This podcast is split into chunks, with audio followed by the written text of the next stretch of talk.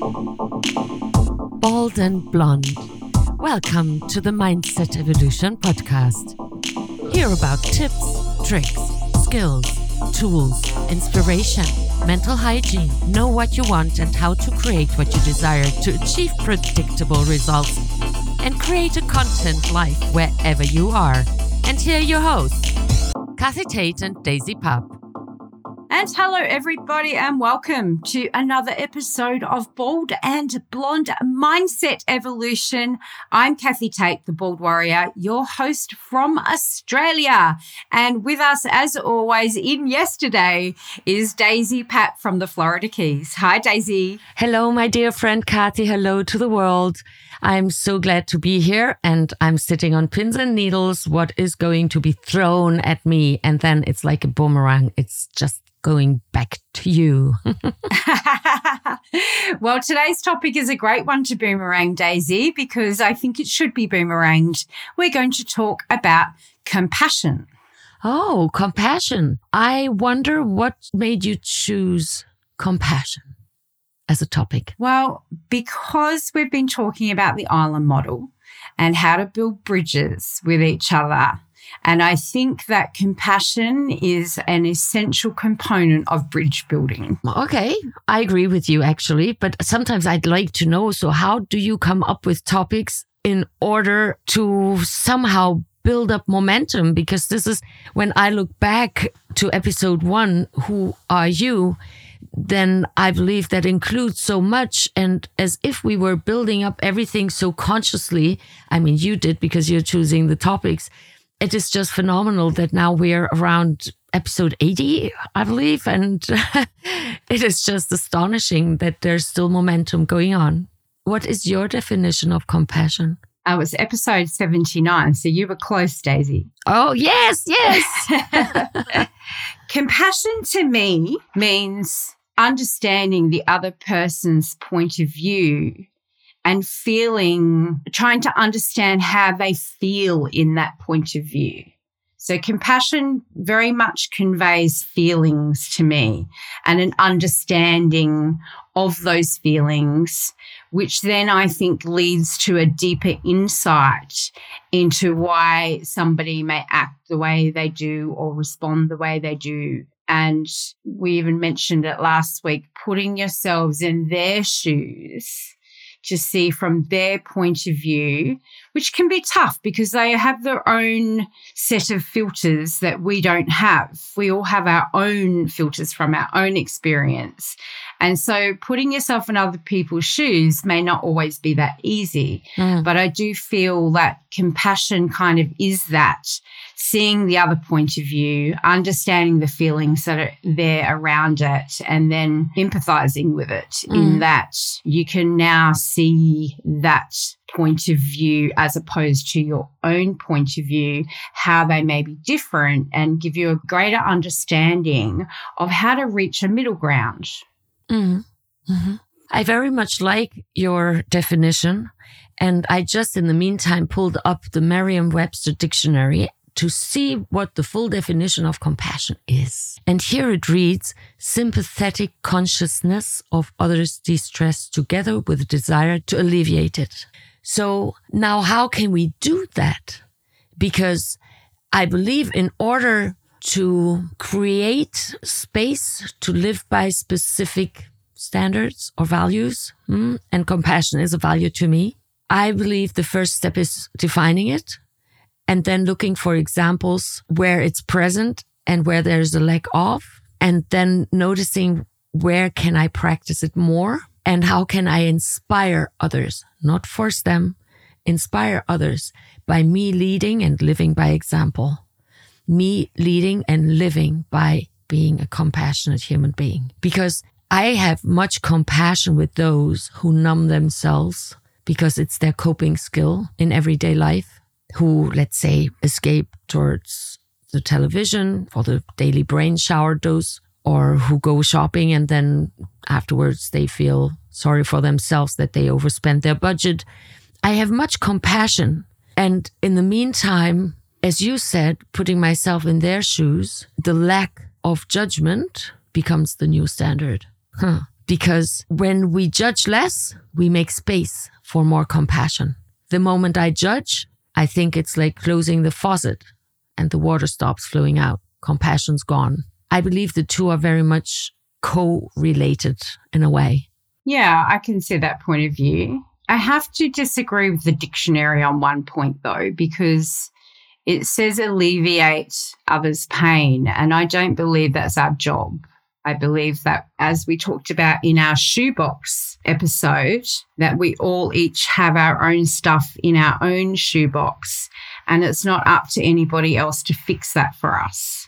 Although I will add that perhaps even just having compassion and an understanding might be enough to alleviate. I agree with you. I agree with you with your disagreement as well, because I agree that yes, it's not our job to fix it for others. But let's say you and I were walking down the street and we see a cyclist falling off the bicycle and hurting himself or herself.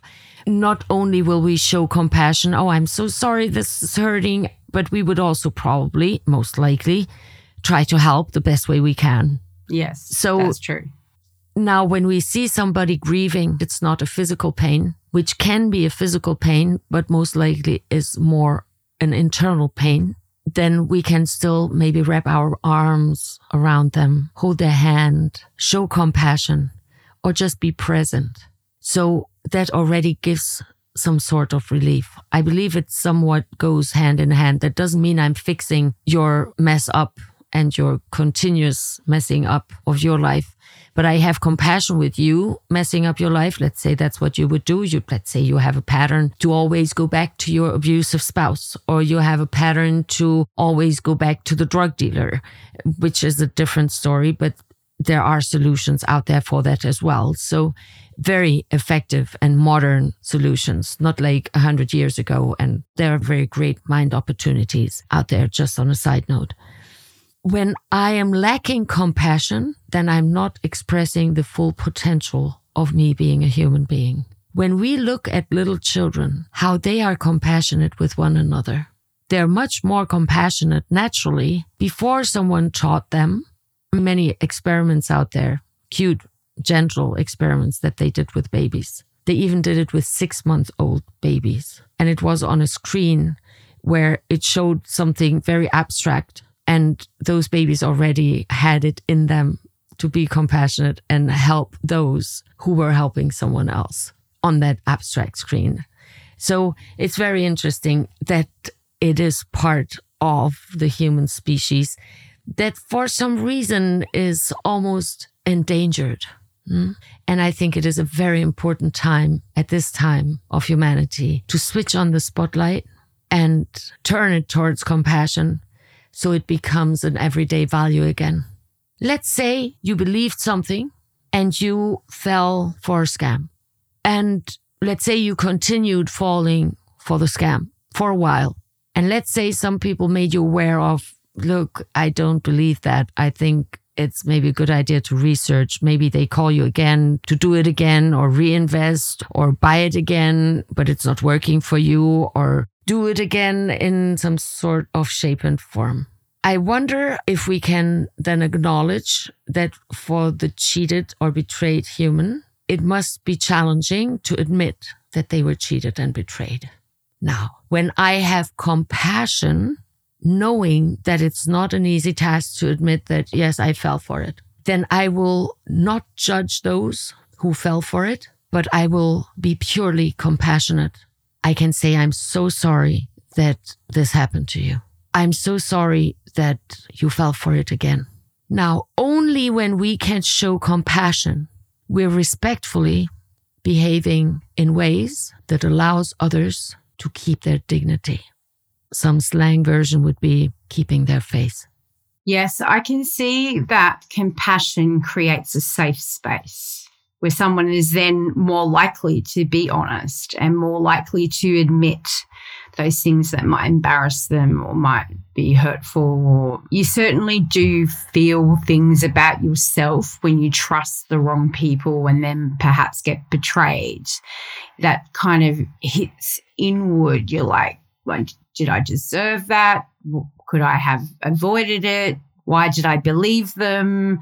I got sucked in, all these things. The pressure was too tremendous. Yeah, huge. That's such a huge one. The pressure out in society. And I think that it's easy to then really condemn yourself and even really doubt your ability to make your own best decisions.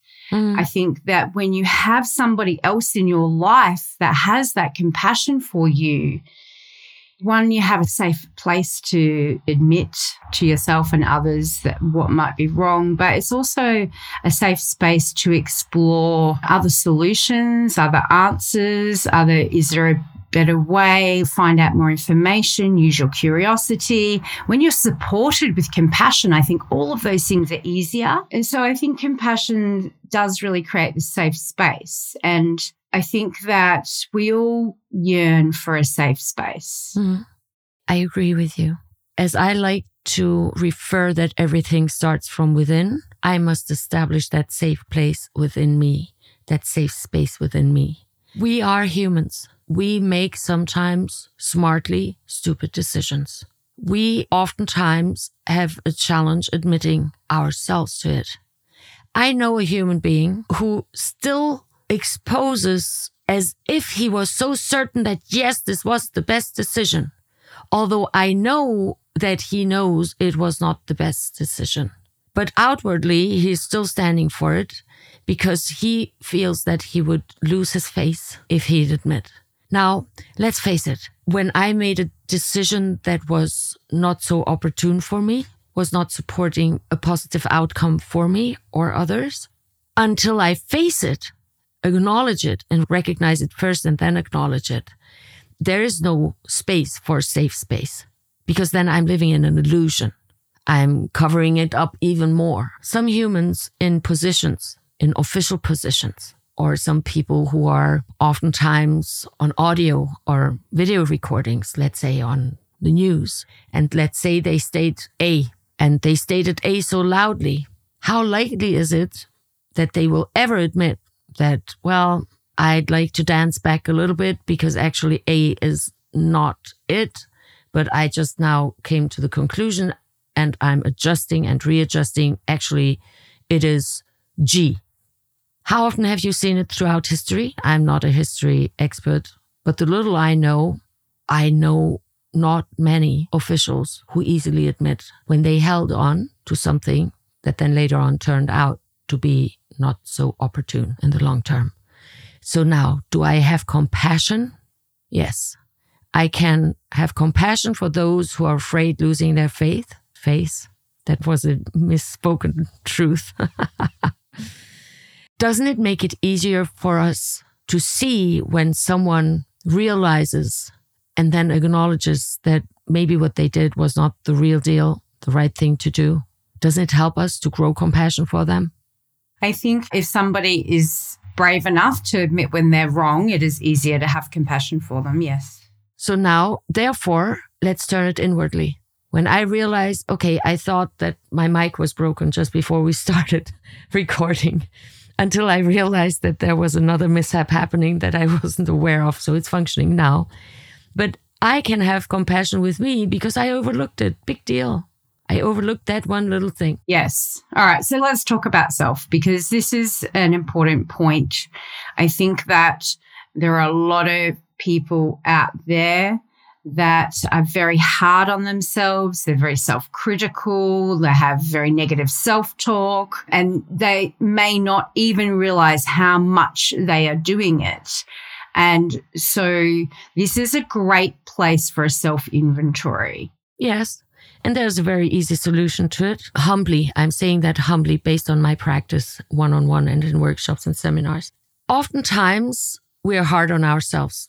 I see it oftentimes I see that how people use self talk internally, intra communication. They would never ever dare to speak it out loud because they would not want others to know how they talk to themselves. What I do with my clients is I invite them to experience something new. And as they sit there in front of the screen or in a workshop there on a stool, on a chair, on a bench, on a couch, I ask them to close their eyes and imagine as if you had an identical twin. And let's say to your identical twin just happened what happened to you. And I wonder what you would tell them. And then usually they're much gentler and compassionate, empathetic, caring, sometimes even loving. And many times I see it, men, women alike, they have tears running down their cheeks. The ocean is breaking through their eyes. Because for, maybe for the first time, they see that their identical twin, which is complete imagination, only visualized, hmm, receives what they always needed, but they never dared to verbalize what they really needed. And now they're giving it to themselves. So it's a double practice because at the same time, they're giving it to someone, but that someone is themselves in reality. So they're giving and receiving at the same time. It's a beautiful, beautiful observation that I'm very grateful that they share with me, that they trust me so much that we can walk through that together. So that's a shortcut.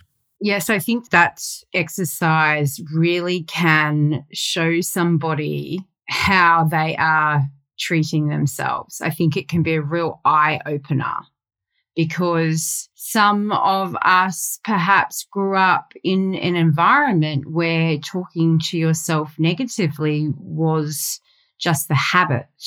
And when habits exist over long periods of time, you often don't have the self awareness that habit is even there. Mm-hmm. And so I think that this exercise that you've described with the twin is brilliant, not only for the giving and receiving of compassion you're speaking about, but before that, the recognition of how you are really treating yourself. Mm-hmm. And I think that's quite an epiphany for a lot of people mm-hmm. because they are in that habit and don't have the realization that they're doing it. I actually know from my own life and people who've been in it for a very long time. And I remember pointing out how self critical they were. And they really had a hard time seeing it at first until they started kind of noting down their self talk. And then they had this realization of how they were talking to themselves. And that then became a starting point for them to change that inner world. Yeah, beautiful. Now, the way how we grew up, the environment we grew up in taught us the words that became familiar to us and that became a habit of using them.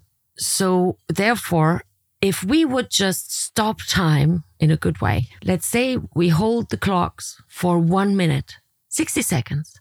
I believe five seconds would be enough. And it's a moment of a very positive restart, meaning every single one of us takes an inventory. Let's say time stands still for a second around the globe, and every single one of us is affected by it. And that's the moment of the new beginning. It's a reset in the most positive, astonishing way possible. And we start acknowledging that every word we think and every word we speak has an impact on others. And therefore, we reset and restart our vocabulary to a kinder one. Imagine within the next 24 hours, life on Earth already will be very different. Can you see that? Absolutely. Yes. Let's stop time for one second. Internally, take full responsibility and realize real eyes. I see it with real eyes, or I see real with my eyes what really matters. Spoken words and unspoken words are very powerful. Words can be very empowering and very demolishing. And we can choose if we want to empower or demolish. And when we each and every single one of us, hmm, human family, united, will choose the empowering path, imagine how life is on earth for all of us. Yeah, I definitely think that compassion is a key to changing our societies and our interactions within those societies, promotes human connection and understanding, and builds those bridges that we've been talking about since we introduced you to the island model. I think today's been a really great discussion about compassion. And thank you for your insights, Daisy, as always. We hope that this conversation has given you some enlightenment, some understanding, and perhaps even a place for that self inventory and self awareness where we do stop the clock and go, okay, let's change the way we think and how we act towards each other and see if our lives are improved. I can pretty much predict that they will be. Mm-hmm. well, the moment we decrease judgment, compassion can grow. It's like preparing the soil before I plant what I want to harvest. Yes. So it's a preparation. So we'll leave you with that thought, guys. The less judgment, the more compassion.